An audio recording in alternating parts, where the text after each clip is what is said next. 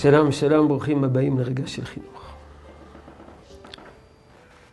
אז אם אדם לעמל יולד, אז מה זה החופש הגדול? בדיעבד, המורים עייפים, משרד החינוך סגר את משרדיו. לא. החופש הגדול נועד לעמל מסוג אחר. אבל אני אפתח בפתיחה והקדמה. שנים רבות הייתי מסתפק בשיחות על החופש הגדול, ומה שאמרתי בימים האחרונים. נדבר על החיסרון של החופש הגדול. שמנוצל לתרבות פנאי. מה זה תרבות פנאי? וכי ליהודי יש פנאי כדי שתהיה לו תרבות פנאי? ולאחר מחשבה התברר לי שטעיתי. מדוע? מכיוון שבמהלך השנה העמל של חלק גדול מילדינו, רובם ככולם, זה עמל לימודי. אדם לעמל יולד. איזה עמל? עמל פה, עמל תורה. מפתחים את האינטליגנציה שלו, את הכישורים הלוגיים שלו, את הכישורים המילוליים, שלו. הוא רוכש ידע.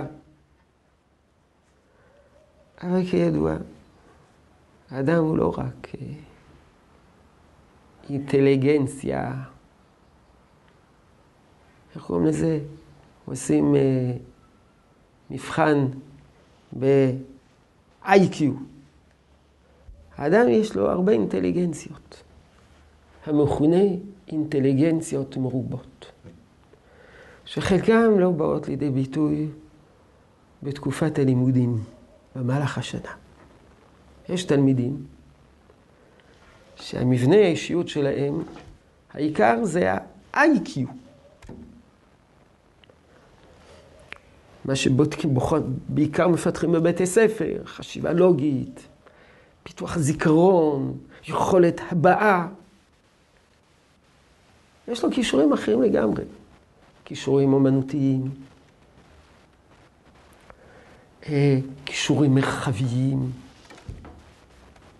כישורים טכניים. כל זה לא בא לידי ביטוי במהלך השנה. אז התלמיד סוחב, סוחב, סוחב, לומד וסוחב. וטוב שהוא לומד, אבל אי אפשר לומר שהוא פורח. והחופש הגדול נועד לעמול על יתר הכישורים שלו, שלא יתפ... לא זכו לפיתוח מואץ ומוגבר במהלך השנה. הוא, יש לו כישרון מוזיקלי, לעמל יולד בחופש הגדול. יש לו כישרון אומנותי, לעמל יולד בחופש הגדול. החיבור שלו למרחבי הארץ זה מה שמחיה את נפשו, לעמל יולד לטיולים במרחבי הארץ. יש לו כושר ארגוני, לעמל יולד בחופש הגדול. רכז, מדריך. יש, לי, יש לו כישרון מעשי, יש לו כישרון טכני. לעמל יולד בחופש הגדול. החופש הגדול נועד לעמל.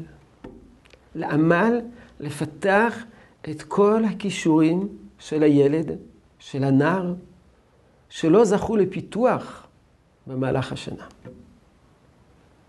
החופש הגדול מבחינה זו הוא לכתחילה. נביא כמה נקודות נוספות, בעזרת השם, בפינה הבאה. יהי רצון שתשרה ברכה בעבודתנו החינוכית. שלום שלום.